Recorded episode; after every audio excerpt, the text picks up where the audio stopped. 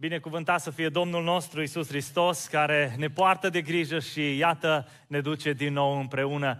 Dragilor, suntem la finalul seriei Crește, o serie puternică, o serie provocatoare din cartea Iacov și astăzi încheiem seria Crește din cartea Iacov. De aceea, înainte de a începe, te provoc să te întorci în dreapta, în stânga și să-i spui celui de lângă tine, crește crește. Am învățat să creștem în multe domenii ale vieții și important să ducem mai departe gândul acesta, ideea aceasta, să creștem pentru că asta este voia lui Dumnezeu pentru noi. Așadar, încheiem seria aceasta cu un mesaj direct și provocator. Crește în responsabilitate. Crește în responsabilitate. Se spune că într-o pădure a izbucnit un incendiu puternic, devastator și fiecare animal căuta să fugă, care încotro, care în dreapta, în stânga și la un moment dat o pasăre mică, colibri, s-a dus la izvor și a început să ia apă și să se ducă să verse apa respectivă peste incendiu. Și hop, iară se ducea să ia apă în cioc și iară mergea să stingă incendiu. Un tigru, marcat de zădărnicia planului acelei păsări, a zis, hei, tu nu ești normală, ce cu tine? Îți dai seama că nu o să reușești să stingi tu incendiul ăla cu apa pe care o poți tu duce în ciocul tău. La care pasărea colibrii s-a oprit, s-a oprit și a zis, eu îmi fac treaba mea. Eu îmi fac treaba mea. Vă întreb, cum ar arăta lumea dacă fiecare dintre noi și-ar face treaba lui? Politicienii să-și facă treaba lor, preoții să-și facă treaba lor, părinții să-și facă treaba lor, fiecare dintre noi să ne facem partea noastră. De aceea, Iacov este direct și ne provoacă în dimineața asta să creștem în responsabilitate. Și vreau să citim ultimele două versete din Iacov, capitolul 5, uh, o altfel de încheiere față de modul în care încheie, spre exemplu, Apostolul Pavel epistolele lui.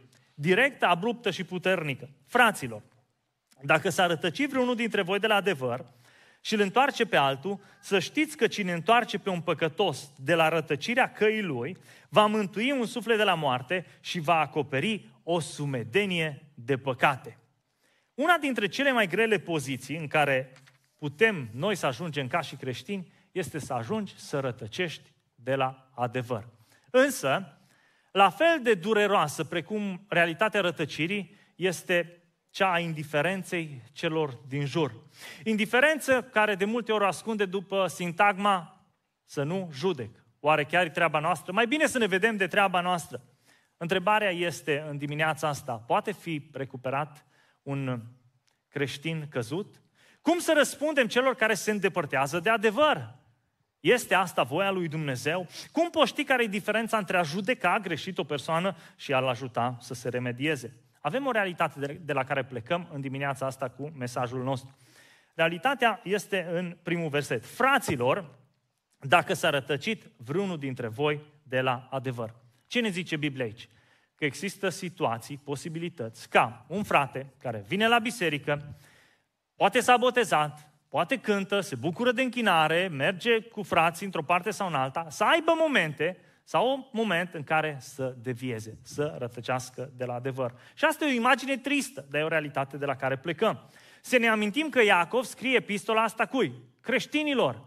Verbul a rătăci presupune a devia de la traiectorie, de la drumul tău. Și știți, rătăcirea asta nu are loc așa hocus-pocus, dintr-o dată, așa cum se ia curentul. Nu, rătăcirea asta are loc în timp. Dar nu te trezești cu unul, bă, a fost pocăit toată viața, dar dintr-o dată l-ai văzut că nu mai îi.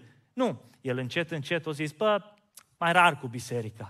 Poate, bă, e fain la rugăciune, dar să nu mă rog eu, să se roage alții pentru mine. Și devierea pleacă dintr-un punct și încet, încet ajungi să mergi mai departe. Rădăcirea în uh, această epistolă a lui Iacov este văzută de teologi în două direcții. O rătăcire de la învățătură, de la adevăr, sau o rătăcire de la practică. Oamenii care cred, da? Sunt convinși că așa îi, dar nu mai vor să facă sau nu mai reușesc să uh, pună în practică. Unii au ajuns să dea vina pe contextul persecuției. Să ne amintim că uh, epistola lui Iacov și Iacov scrie într-un context, da, al persecuției. Însă, știți ce n-au înțeles ei și poate că de multe ori și noi, că greutățile vieții n-ar trebui să ne distanțeze de Dumnezeu, ci mai degrabă să ne apropie de Dumnezeu. Asta e frumusețea, greutățile nu trebuie să te distanțeze, ci să te arunce în brațul lui Dumnezeu. De aceea chemarea lui Iacov este la a crește în responsabilitate. Ce facem în dimineața asta? Împărțim mesajul în două părți. În primul rând vom vorbi de responsabilitate în raport cu noi înșine, pentru că prima formă de responsabilitate în raport cu tine și apoi mergem și aplicăm ceea ce zice Iacov în mod special în aceste două versete, responsabilitatea pe care o avem în raport cu ceilalți și în mod special cu cei care s-au depărtat de adevăr. Așa că primul punct, trăiește cu atenție. Fii responsabil de modul în care îți administrezi viața. Notează asta, trăiește cu atenție, fii responsabil de modul în care îți administrezi viața. Primul act de responsabilitate este mereu în raport cu tine. Deciziile pe care tu și eu le luăm pot să ne mențină pe calea lui Dumnezeu sau pot să ne depărteze de calea lui Dumnezeu. Fraților, dacă s-ar rătăci vreunul dintre voi de la adevăr și îl întoarce pe un altul, pentru a putea întoarce pe un altul, pentru a ajunge la punctul 2, trebuie să fii atent la primul punct. Nu te poți implica în viața unui om să-i dai sfaturi pe care tu nu le-ai aplicat, pe care tu nu le știi. Nu poți să-i spui la unul cum să-și construiască casă dacă tu n-ai făcut niciun amărât de gard în viața ta. Că n-ai cum, că degeaba îi spui că o face și să dărâmă. Nu poți să-i spui la unul cum să își gestioneze viața financiară dacă tu nu reușești cu finanțele tale de pe o zi pe alta. Nu reușești, nu poți să-i dai sfaturi. Cum să te asculte unul să-i spui să fie pocăit dacă viața ta e când un deal și când o vale și mai multe o vale? Cum să-i spui unui om să nu fumeze dacă tu încă ești galben pe degete de la țigări? Cum să-i spui unui om să stea ferm dacă tu te clatini la fiecare pas. Apostolul Pavel ne amintește că trebuie să fim atenți. Cine crede că stă în picioare, să ia seama să nu cadă. 1 Corinteni 10 cu 12. Ce vreau să vă spun în dimineața asta? Că nu poți ridica pe cei căzuți dacă mai întâi nu ești tu poziționat corect. Unde? Pe stâncă. Cine este stânca? Hristos, Domnul. Nu-i poți ridica pe cei căzuți dacă tu nu ai experimentat ridicarea. Astfel, ajungem ca și în pilda pe care o dă Domnul Iisus Hristos. Știți că la un moment dat le spune fariseilor pilda în care un orb călăuzește pe un alt orb. Și ce faci cu ei? Le-a spus pilda următoare, Luca 6 cu 39, oare poate un orb să călăuzească pe un alt orb? Nu vor cădea amândoi în groapă? Măi, el poate, dar amândoi cad în groapă. De aceea, înainte de a da sfaturi, înainte de a sări cu vorbele, asigură-te că tu ești bine. Pentru că nu trebuie să dăm sfaturi numai să fie date. Noi de multe ori nu e ușor să dăm sfaturi, parcă le avem la îndemână. Dacă nu ne trezim ca și rabinul din poveste care dă sfaturi. Știți că uh, evrei de multe ori mergeau la rabin pentru orice situație și la un moment dat un evreu se duce la un rabin și îi spune, rabi, am o problemă, au început să moară gâștele. Și zice, ce mă sfătuiești să fac? La care rabi spune, ok, ce le dai să mănânce? Păi le dau grâu. No, de la grâu mor gâștele tale. Nu le mai da grâu, ia dă-le tu orz. Și ăsta le dă orz. După o săptămână mai mor 10 gâște. Oh, rabiu, mai muri 10. Ce le dai să mânce? Păi ce ai zis? Orz. Nu-i bine. Schimbă pe porumb, că din cauza aia mor. Le da porumb. O mai muri 5. Rabiu mai muri 5. Ce le dai să mânce? Ai zis că porumb. Nu-i bine, de la porumb mor. Dă-le floarea soarelui. Le dă floarea soarelui, mor toate gâștele. Și se duce ăsta uh, la rabi, ce rabi, au murit toate gâștele. Și vezi, aia e problema. Eu sfaturi aș mai avea, nu mai ai tu gâște. Aia e adevărata problemă. Poate că de multe ori găsim oameni care iau sfaturi. Nu mai avem noi probleme câte sfaturi au ei. Problema e că de multe ori ajungem noi să fim genul ăla de persoane care uh, ajungem să sfătuim pe alții și nu neapărat că suntem în postura în care putem sfătui. Înainte de a da sfaturi, ce vreau să spun e să te uiți la roadele tale. Pentru că roada te definește, nu cât ești de vocal, deși, hai să fim realiști, în ziua de azi, în lumea noastră, care cel mai strigă cel mai tare, îl asculta cel mai bine care nu neapărat are ceva de spus, dar strigă cel mai tare și în politică și în multe domenii, din păcate. Dragilor, ce vreau să vă spun este că e responsabilitatea noastră să ne analizăm roada, viața. Biblia zice 2 Corinteni 13 cu 5, pe voi înși vă încercați-vă dacă sunteți în credință. Ia Biblia, ia principiile și uită-te, ești acolo, ești în credință, ești ok cu Domnul, asigură-te că cunoști drumul înainte de a-i sfătui pe alții în același context al ridicării celui din jur și a purtării de grijă, Pavel scrie Galanteni 6 de la 1 la 2. Fraților, dacă un om care ar cădea deodată în vreo greșeală, voi care sunteți cum? Duhovnicești, să-l ridicați cu Duhul blândeții și subliniem, ia seama la tine însuți să nu fii ispitit și tu. Purtați-vă sarcinile unii altora și veți împlini astfel legea lui Hristos. A trăi cu atenție înseamnă a fi un om duhovnicesc. A fi atent la tine însuți, la viața ta. A fi duhovnicesc nu înseamnă a fi perfect, ci mai degrabă a trăi în dependență de cuvântul lui Dumnezeu și de Duhul Sfânt. Asta înseamnă să fii un om duhovnicesc. De multe ori credem, oh, eu niciodată nu o să fiu perfect. Nu după asta ne ascundem. Omul duhovnicesc trăiește cu atenție și este responsabil de modul în care își administrează viața. Omul duhovnicesc trăiește cu atenție și este responsabil de modul în care își administrează viața. Este important ca fiecare dintre noi să fim cum? Atenți și responsabili. De aceea, ce vreau să spun în dimineața asta, nu îți coborâ standardele când vine vorba de spiritualitatea ta. Nu o lăsa mai moale cu rugăciunea doar pentru că n-ai chef, doar pentru că ești obosit. Dăm voie să spun ceva. Fiecare seară vei, găti, vei găsi motive să fiți obosiți. Nu știu câți dintre voi vă culcați și ziceți, ia, așa, așa sunt de odihnit că nici nu știu dacă are rost să mă culc sau nu. De obicei toți ne culcăm și zicem, stingi tu becul sau îl sting eu? Doamne, dacă s-ar stinge singur. Nu renunța la a citi Biblia, doar pentru că cineva te-a dezamăgit, pentru că, dăm voie să spun, poate și tu ai dezamăgit pe cineva. Poate că până la urmă dezamăgirile acestea n-ar trebui să ne fure cel mai frumos lucru, pe Dumnezeu. Nu renunța la a veni la biserică doar pentru că cineva nu a răspuns așteptărilor tale, nu te-a băgat în seamă.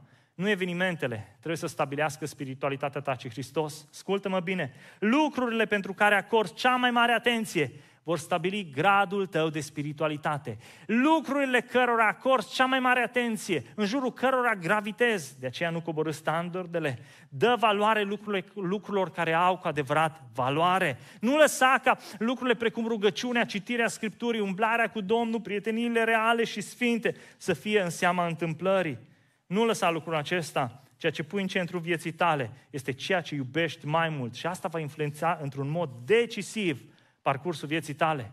Oamenii care au în centru vieții lor banii vor ajunge ca toată viața să, să fie clădită în jurul banilor. Și îl chem să slujească, nu știu, la un orfelinat și zice, și mie ce mi de aici, știi? Păi zici, dar e voluntariat, te chem să faci pentru Domnul. Domnul, Domnul, da, cu portofelul meu cum rămâne? Oameni care poate au în, în centru vieții lor frumusețea fizică și fiecare secundă stai să văd cum îmi stă. Nu, mai bătut vânt un pic, îți bine acum. Uh, gravitezi în jurul ei. Tot timpul te gândești, oare ce-o mai ieșit? Care e uh, molul în care trebuie să mă duc? Dacă copiii sunt universul tău și centrul vieții tale, totul în jurul lor și în loc să uh, îi crești pe copii pentru Dumnezeu, alo, ajungi să vrei să-l transformi ca Dumnezeu să se muleze în funcție de cum sunt copiii tăi. Când în realitate noi trebuie să ne creștem copiii pentru împărăția lui Dumnezeu. Un om duhovnicesc nu coboară standardele, trăiește, știți cum? Hristos în centru și celelalte lucruri în jurul lui. Hristocentric. Pe de altă parte, dacă vrem să ne administrăm bine viața, trebuie să fim atenți la punctele noastre slabe. Cu toți avem puncte slabe. Și unde ne lovește Satan cel mai adesea? În punctele noastre slabe. Dacă știe că ai o slăbiciune, acolo vine, nu? Acolo te ispitește. De aceea, dacă te enervezi repede, parcă se găsesc oameni să te enerveze constant, nu? Dacă ai probleme cu răbdarea, băi, parcă tot acolo lucrurile nu merg. Te pui pe banda 1, mă, numai aia se blochează. Zici, hai că mă mut pe 2. Când te-ai mutat pe 2, bă, dar de ce n-am stat acolo? Pentru că ai un punct slab și trebuie să lucrezi la lucrul acesta. E ca și o barcă. Dacă ai o barcă și știi că uh, a fost o, cândva o gaură acolo și tu ai pus un petec și ai lipit-o și acum mergi cu ea pe lac, Păi te uiți, ești atent la punctul slab. Când realizezi mai bine slăbiciunea ta, cu cât realizezi mai bine slăbiciunea ta, cu atât ar trebui să fii mai atent în zona respectivă. Cu ani în urmă am urcat uh, Transalpina, numai ce se deschisese tronsonul ăla de drum. Aveam o Skoda modelul obosit, am zis eu, că era aproape terminată, dar mergeam. Și ne-am dus pe Transalpina, a fost bine la urcare. Când am ajuns sus, un peisaj excelent, frumos, tot, dar la coborâre lucrurile au început să scârție la propriu. Se auzeau cum scârție frânele. Și am zis, bă, ce ne facem? Tot mai tare, mai tare. Fiecare curbă devenea un șoc emoțional, fier pe fier aproape. Vă spun că în afară de frână de motor și cu mâna pe frâna de mână și nu știu cum am coborât, ideea e că nici viteza întâi nu te prea ajută la ce pantă e acolo, ideea e că am ajuns jos, dar n-am mai văzut nimic din ce înseamnă transalpina la coborâre, pentru că am fost concentrat pe un punct slab. Știam că dacă nu opresc mașina, la ce viteză e acolo, am o problemă. Vedeți? Odată ce îți rezolvi punctele slabe, vei ajunge să te poți bucura de adevărata viață. De aia trebuie să fii atent la ele și să le rezolvi. Bineînțeles că am reparat mașina când am ajuns acasă. Cu cât realizezi mai bine slăbiciunea ta, cu atât ar trebui să fii mai atent în zona respectivă. Iisus, când a vorbit despre alții în, în predica de pe munte, uh, majoritatea au rămas cu ideea, când a vorbit despre judecată, au rămas cu ideea, nu judecați. Însă nu a spus doar asta. Iisus a zis să nu judece unor farisei care erau preocupați mereu de alții și niciodată de ei. Le scârțeau frânele, dar ei tot timpul vreau să repare mașina altuia. Alții, bă, voi ăștia, nu, noi cu Izma, cu Măraru stăm bine. Contextual, Iisus le zice să nu judece, pentru că ei mai întâi trebuiau să se ocupe, știți de ce? De inima lor. Cum poți să zici fratelui tău, frate, lasă-mă să scop paiul din ochi și când colo tu nu vezi bârna din ochiul tău? Fățarnicule, scoate mai întâi bârna din ochiul tău și atunci vei vedea deslușit să scoți ce? Paiul din ochiul fratelui tău. Care e acțiunea pe care noi trebuie să ne asumăm citind versetele astea?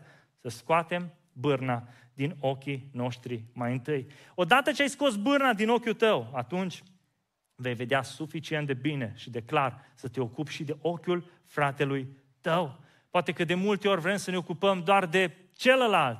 Dacă ne ocupăm de celălalt și nu ne-a scos bârna din ochiul nostru, ajungem să-i scoatem ochii, în loc să îl ajutăm cu adevărat. Punctul culminant acestui pasaj este că odată ce ai grijă de ochiul tău, de inima ta, vei putea să-l ajuți pe fratele tău. Trebuie să învățăm să fim responsabili cu propria noastră viață, să ne uităm mai întâi la ceea ce avem noi în ochi, să ne uităm în oglindă, că altfel ajungem să vedem tot la alții.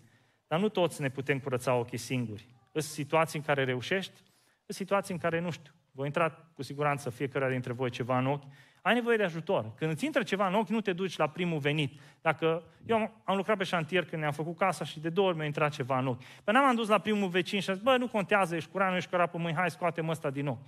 Am știut că e o, o treabă sensibilă. Odată mi-a intrat ceva de la o gresie și altă dată de la o cărămidă.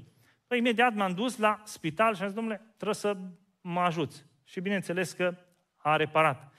M-am gândit, dacă pentru ochiul nostru fizic, că ți intră ceva, un pai, o scamă, o ceva, suntem atât de grijulii. Cât de grijulii ar trebui să fim pentru starea noastră spirituală, pentru sufletul nostru. Voi care sunteți, zice Biblia, duhovnicești, trăiți cu atenție. Fiți responsabili de modul în care vă administrați viața. Nu lăsați ca lucrurile păcătoase din jur să se lipească pe omul vostru duhovnicesc, să vă fure să vă fure frumusețea sufletului. Rămâi în dependență totală de Duhul Sfânt, păstrează standarde înalte și fii atent la punctele tale slabe. 1 Petru 5 cu 8, extraordinar de puternic și direct versetul ăsta. Fiți treji și vegheați, pentru că potrivnicul vostru, diavolul, dă târcoale ca un leu și răgnește și caută pe cine să înghită. Mai citesc o traducere și mai puternică. Fiți stăpâni pe voi înși vă și vigilenți. Dușmanul vostru, diavolul, dă târcoale ca un reu care răgnește, căutând pe cineva să-l devoreze. Diavolul caută să ne devoreze pe fiecare dintre noi. De aia trebuie să fim atenți. Crește în responsabilitate. Primul lucru, crește și trăiește cu atenție. Fii responsabil de modul în care îți administrezi viața. Responsabilitate cu propria ta persoană, cu propria ta spiritualitate. Și după ce ești responsabil cu tine însuți, poți merge la partea a doua și am ajuns la punctul 2. Fii gata să participi la recuperarea celor căzuți. Abia după ce ești atent la tine, ești sigur că ești bine, poți să te ocupi de cel de lângă tine. Nu suntem responsabili doar de noi înșine, deși de multe ori în egoism ne vine să facem așa. Și pe alții să arătăm poate cu degetul sau să le zicem așa, îi trebuie. Este o constatare dureroasă pe care unii o zic despre biserică și nu avem voie să nu o recunoaștem. Se zice despre biserică că e singura armată care își ucide răniții, care îi lasă în urmă, care nu are un detașament care să-i adune și să-i ducă la un spital. Nu trebuie să fie așa. Eu cred că nu toată biserica este așa, dar da, sunt situații în care oameni rămași în urmă au rămas acolo și au fost lăsați acolo. Fraților, zice Iacov, și acum ajungem la punctul care ne cheamă la adevărata responsabilitate. Dacă s-a rătăci vreunul dintre voi de la adevăr și îl întoarce pe altul, să știți că cine întoarce pe un păcătos, de la rătăcirea căii lui va mântui un suflet de la moarte și va acoperi o sumedenie de păcate. Ce vreau să spun în dimineața asta că Isus nu te mântuiește doar ca tu singur să poți merge în rai. Isus te mântuiește ca să fie Domnul și Mântuitorul tău și mai apoi tu să fii omul care ridică pe alții. Tu să fii vocea care încurajează pe cei care au deviat de la adevăr. Tu să fii mâna care ridică. Și vreau să spun ceva. Ori de câte ori îți întinzi mâna spre un om căzut, nu-l ridici singur. Nu în puterea ta stă ridicarea. Cu o mână ridici pe el și de cealaltă mână te ține Dumnezeu. Pentru că El e Dumnezeu care îți dă putere să ridici, care îți dă putere să te apropii. Tot ceea ce trebuie să fac, tot ceea ce trebuie să faci, este să am curajul, timpul, disponibilitatea să mă apropii de cel care s-a rătăcit, de cel care e jos. Implicarea ta în recuperarea celor pierduți arată cât de mult îl iubești pe Dumnezeu. Cât de mult îl iubești pe Dumnezeu. Dacă îți pasă și îl iubești pe Dumnezeu, cu siguranță te vei opri și în dreptul celui căzut. Nu poți să zici că îl iubești pe Dumnezeu care nu-l vezi când nu ești curios de cel care cândva era fratele tău și nu vrei să-i spui sau ți este greu să-i spui o vorbă bună.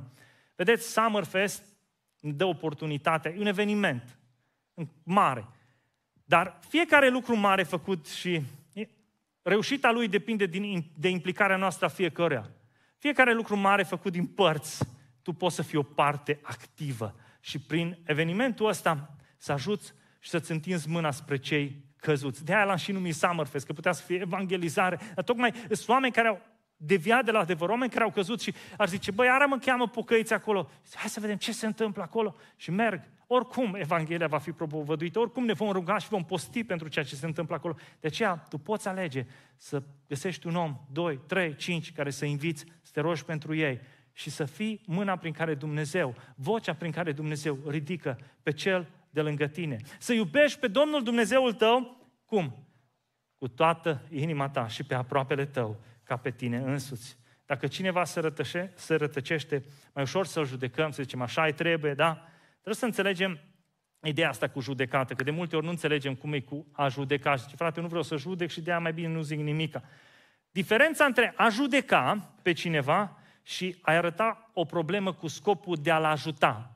A constata o problemă. Spre exemplu, dacă un om e biat, luăm un exemplu banal și simplu. Dacă îl judeci, mergi la el și zici, mă, bețiv ai fost tu și tot neamul tău. Vai și șamar o fi de tine. Nu-ți mai revin nici tu, nici copiii tăi. Nu o să iasă nimic din tine. Om ca tine mai bine n-ar face umbră pe pământ. Și știți voi să ziceți, dar e bine să nu le știm, să nu le zici. Da, le auzim. Și l-ai judecat și ai dat verdictul și ai spus că în iad acolo. Dar poți să te apropii de el. El oricum are o problemă. Și el știe, toată lumea știe și tu știi. Constatarea înseamnă să te apropii de el și să-i spui, știi, ai o problemă. În ritmul ăsta nu o fi bine nici de tine, nici de nimeni din jur. Eu cred că Dumnezeu te poate ajuta. Sunt aici și dacă vrei să fac ceva pentru tine, uită. Hristos, Hristos are o soluție. Sunt aici să te ajut. Înseamnă asta că l-ai judecat? Nu, oricum era acolo. Înseamnă că te-ai apropiat și ai vrut să-l ridici. Asta înseamnă recuperare. Dragilor, nu să ne ascundem după ideea de a nu vrea să judecăm. Prin urmare, nu-i zic nimic, pentru că nu la asta se așteaptă Dumnezeu de la noi.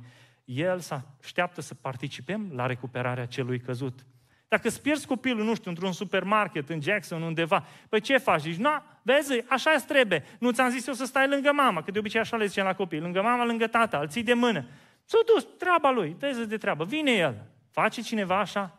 Cred că nici cel mai irresponsabil părinte nu face asta. Se duce, caută, bă, era așa îmbrăcat așa. Te duci după el. De ce? Pentru că îți pasă. Folosești toate mijloacele pentru a-L găsi, pentru că îl iubești. Dumnezeu îi iubește atât de mult pe cei care s-au pierdut. Știți de ce?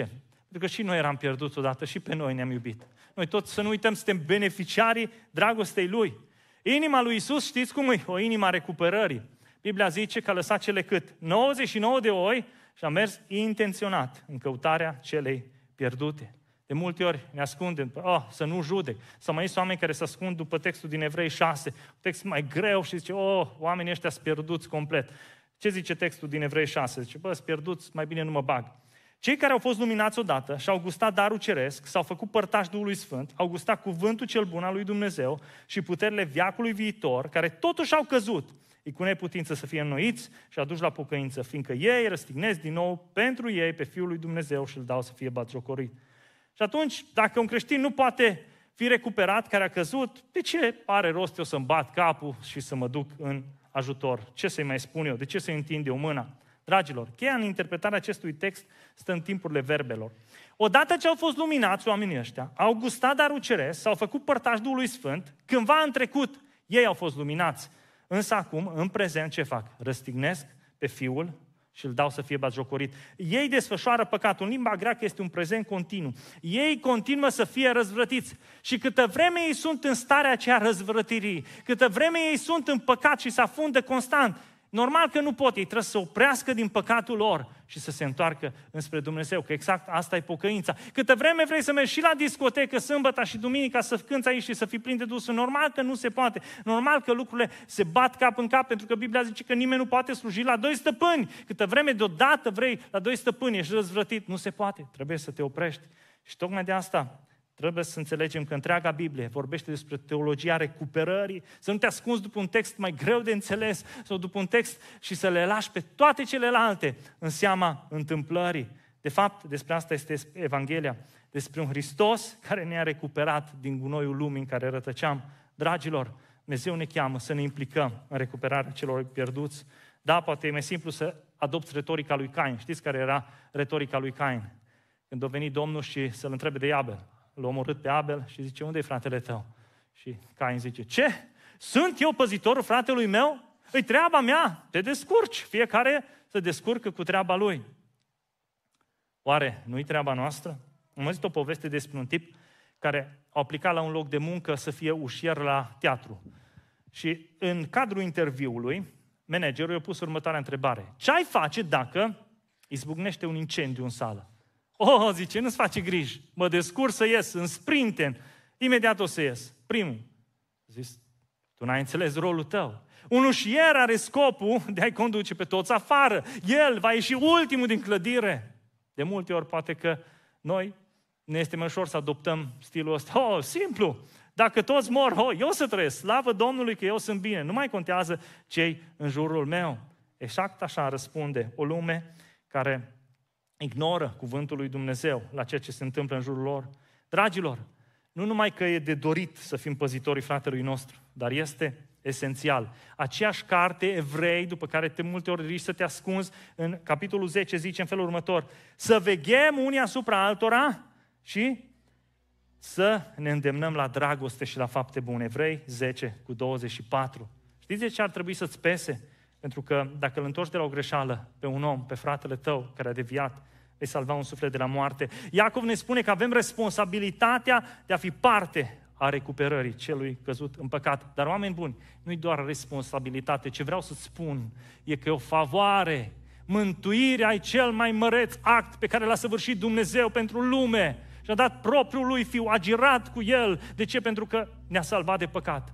Și tu să fii parte a celui mai măreț eveniment. Tu nu-ți dai seama ce har, ce favoare, să fii parte a recuperării celui căzut. E o favoare pe care Dumnezeu ne face și o binecuvântare în care putem să intrăm. Pentru că dacă îl întorci de la o greșeală, salvezi un suflet de la moarte, așa zice Iacov, cine întoarce un păcătos de la rătăcirea căii lui, va mântui un suflet. Zie de la prietenul meu din iad, de la vecinul meu din iad.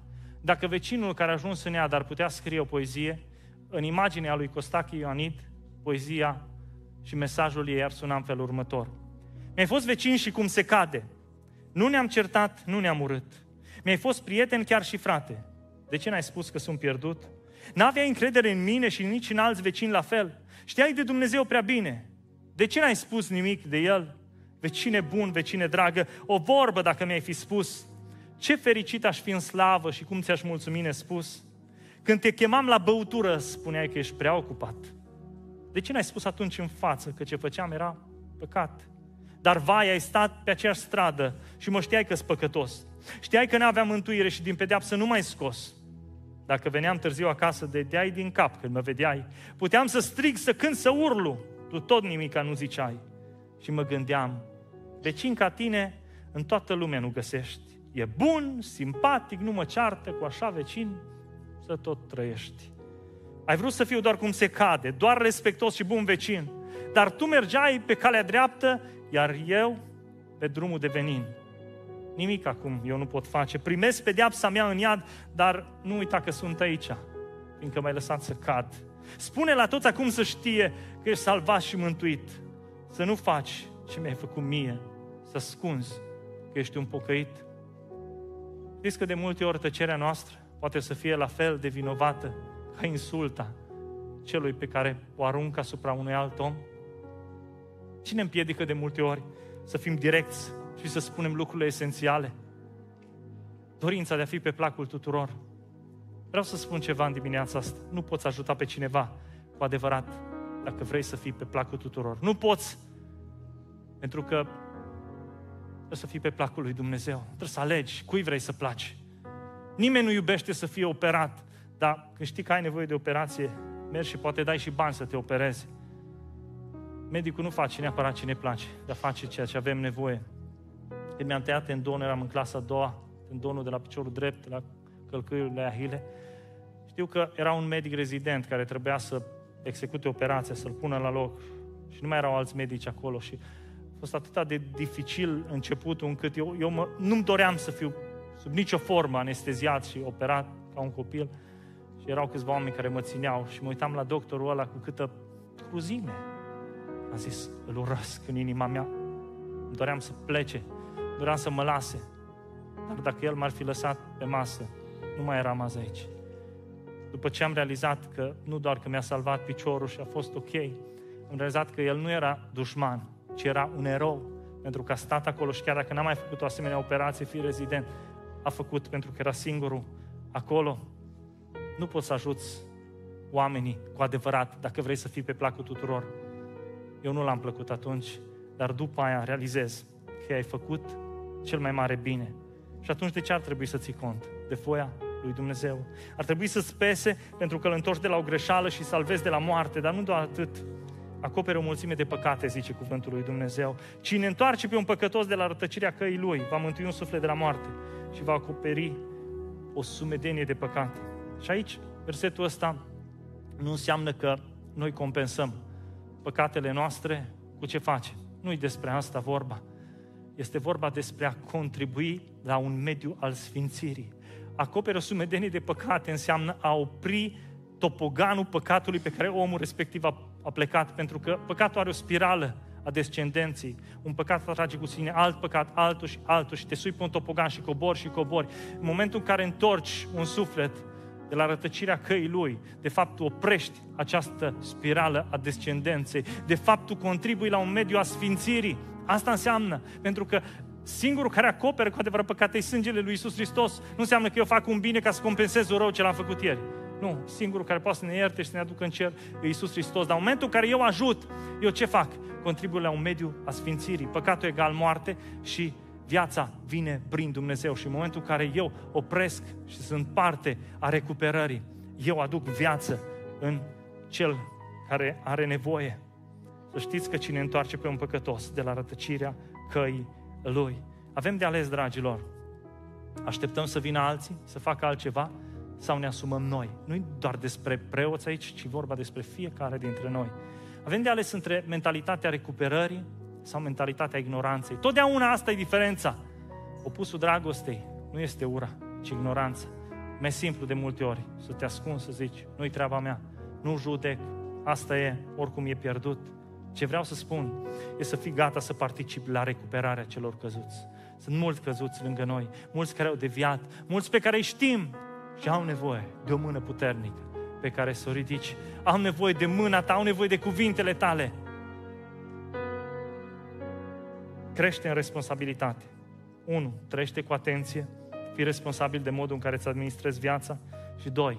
Fii gata la recuperarea celor căzuți să fii parte integrantă, să participi. Iar acum, în încheiere, vreau parte aplicativă, să las trei chei prin care putem recupera pe cel căzut. Pur și simplu. Trei lucruri de care să ții cont atunci când te apropii de el. Poate sunt vecini, poate sunt neamuri, poate sunt oameni de lângă noi. 1. Apropie-te cu sensibilitate și blândețe. Apropie-te cu sensibilitate și blândețe. Înainte de a asculta ceea ce vrei să spui, un om este interesat dacă îți pasă cu adevărat de el sau nu. Degeaba ai tu soluția dacă tu nu i-ai arătat că îți pasă de el. Sunt prea mulți care vând soluții, dar în realitate oamenii nu le primesc decât dacă văd că tu iubești Și pentru că Dumnezeu iubește și tu ești mesagerul, mesagerul dragostei și tu trebuie să arăți dragostea respectivă. De aceea trebuie să te apropii cu sensibilitate și blândețe. Pentru că procesul de restaurare este sensibil. Nu degeaba Iisus uh, folosește imaginea ocului. Ochiul este unul dintre cele mai sensibile organe. Sensibilitate. Nu poți să te apropii așa brutal. Iisus nu zice că nu-i treaba noastră sau responsabilitatea noastră să scoatem paiul. Ba îi. Dar după ce am scos bârna din ochii noștri, odată ce tu ești bine, ține de fiecare dintre noi să ne apropiem de cel de lângă noi, dar cu responsabilitate, cu sensibilitate. Știți de ce trebuie să fim sensibili? Pentru că oamenii de obicei care s-au ori deviat zrăniți. Fiecare rană din inima unui om o face și mai sensibilă. Proverbe 18 cu 19, frații nedreptățiți sunt mai greu de câștigat decât o cetate întărită. Real sau fictiv, oamenii care s-au îndepărtat ajung să fie nedreptățiți, cred că au fost nedreptățiți, cred că sunt răniți și chiar sunt. Și tocmai de aceea Biblia zice, Galaten 6 cu 1, voi care sunteți duhovnicești să-L ridicați cum? Cu Duhul blândeții, cu sensibilitate. Arată-i că-ți pasă. Poate ești aici în dimineața asta și ai fi vrut ca cineva să te ridice cu blândețe. Ai fi vrut ca o mână puternică și caldă și sensibilă să se aplece, o voce să-ți spună, dar au fost oameni care te-au apăsat în loc să te ridici. În loc să-ți dea mâna, ți-au întins toiagul și ți-au zis așa trebuie, te-au judecat. Vreau să spun ceva. Toți suntem oameni. Și da, s-ar putea ca cineva să fi greșit. Dar vreau să aduc aminte că Isus nu greșește niciodată. Și dacă un om n-a știut să fie sensibil cu tine și nu i-a păsat de rănile tale, nu înseamnă că lui Isus nu-i pasă de rănile tale. Vreau să spun că imaginea lui Isus Hristos și dragostea lui Isus Hristos este aceeași. Așa că dacă cumva ai venit în dimineața asta aici la Eclesia și ai zis, mi-aș fi dorit ca cineva să fie blând, dar nu a fost. Și de asta sunt de sunt. Vreau să-ți aduc aminte că Isus este blând și smerit cu inima și El se apropie de tine. Iar noi ceilalți să învățăm să îi recuperăm pe ceilalți cu sensibilitate și blândețe. Doi, a doua cheie, apropie-te cu atitudine de smerenie. Nu te duci la cineva cu aroganță, spunându-i, eu îți darul lui Dumnezeu pentru tine, am venit să te îndrepți. Nu te duci așa. Când te duci, îi spui, dacă n-aș fi fost, dacă n-ar fi fost Dumnezeu lângă mine, dacă n-ar fi fost harul lui Dumnezeu, și eu aș fi fost unde ești tu acum. Ori de câte ori vii cu aroganță, n-ai șanse. Biblia zice în Galateni, ia seama la tine însuți să nu fii ispitit. Asta ar trebui să ne aducă aminte, că noi suntem de fapt un coleg de luptă cu acea persoană, un luptător care a căzut. Și asta e atitudinea cu care ar trebui să ne apropiem de omul acesta. Apropie-te de el cu smerenie. Și trei, apropie-te și lasă adevărul să vorbească. Nu prin puterea noastră ridicăm. Hristos este Cel care poate ridica un om. Noi știți ce suntem? Purtători de Hristos. De aia trebuie să fim atenți la noi, să ne curățim inima și mai apoi să-L ducem pe Hristos. De multe ori ne este frică pentru că nu știm cum să-L ridici. Cine sunt eu? Tu ești canalul, vasul care îl duce pe Hristos. Apropie-te de om și lasă adevărul să vorbească. De multe ori ne apropiem și lăsăm părerile noastre și zice, bă, după părerea mea nu bine ce faci. Nu după părerea ta. Voia lui Dumnezeu. Totdeauna e mai sus decât părerile noastre. Pentru că dacă vorbim noi, noi fie suntem mai light, fie vom fi mai acri. Cu omul pe care îl iubim mai mult sau la care ținem, suntem mai light. Bă, eu... Omul față de care poate avem o reticență, riscăm să zicem, mm-hmm, așa e, nu știu dacă mai este șansă, dar n-ar fi rău să vii la biserică. de e bine să lăsăm adevărul să vorbească. El nu trebuie să fie în conflict cu tine. El trebuie să fie în contact cu Hristos. Și când vine în contact cu Hristos, Hristos mântuie. De aia trebuie să ducem cuvântul lui Dumnezeu. Fraților, dacă s-ar rătăci vreunul de la unde? De la adevăr. Cine e adevărul? Iisus Hristos. Unde găsim adevărul? În cuvântul Lui. Hristos este Cel care poate elibera. De aceea fi conștient că adevărul poartă în sine puterea ridicării și fi gata ca prin cuvintele adevărului să-l ridici. Pentru că puterea vine din adevăr. Nu trebuie să ne fie frică de adevăr. 1 Timotei 2 cu 4. Dumnezeu voiește ca toți oamenii să fie mântuiți și să vină la cunoștința adevărului. Apropie-te și lasă adevărul să vorbească. Aș vrea să ne ridicăm și în rugăciunea asta de final, fiecare dintre noi să ne pregătim și să spunem, Doamne, îmi doresc să fiu un om responsabil. Știți, au fost și sunt atâția oameni căzuți între tâlharii lumii acestea, ca și în pilda samaritianului milostiv. Oameni care au greșit, oameni care au deviat, oameni care au luat-o pe alte căi. Și sunt atâția oameni care trec pe alături pentru că au treaba lor, pentru că nu vor să judece, pentru că vor să stea indiferenți. Dacă n-ar fi fost acel samaritean milos, persoana aceea ar fi rămas acolo jos și astăzi. Dacă n-ar fi fost cineva care să se îndure de noi, dacă n-ar fi fost Dumnezeu care să ne ridice, și noi am fi fost tot acolo. De aceea tu ești chemat să fii cel care să aducă un de lemn. Ascultați-mă bine, vor fi azi oameni cu, veți, cu care veți interacționa săptămâna asta. Cuvintele noastre trebuie să fie un de lemn. Cuvintele noastre trebuie să ridice. Cuvintele noastre trebuie să-i ducă pe oameni aproape de El. De aceea aș vrea să te rogi și să-i spui, Doamne, vreau să-mi asum responsabilitatea, vreau să cresc în responsabilitate. Acolo unde te-a pus Dumnezeu, tu ești chemat să duci viața, adevăr, balsam, nu oțet, nu să arunci, să împroști cu, să împroști cu noroi peste ei, nu, ci să le spui despre Hristos. Lasă-L pe Hristos să-i judece. Tu spune-le vestea, tu dui la Hristos, pentru că El este Cel care dă viață. Aș vrea să ne rugăm și să ne rugăm ca Dumnezeu să ne ajute să trăim cu atenție, ne rugăm pentru noi, pentru că responsabilitatea, în primul rând, în dreptul nostru și ne rugăm mai apoi să putem să participăm activ la recuperarea celor căzuți. Haideți să ne rugăm fiecare dintre noi.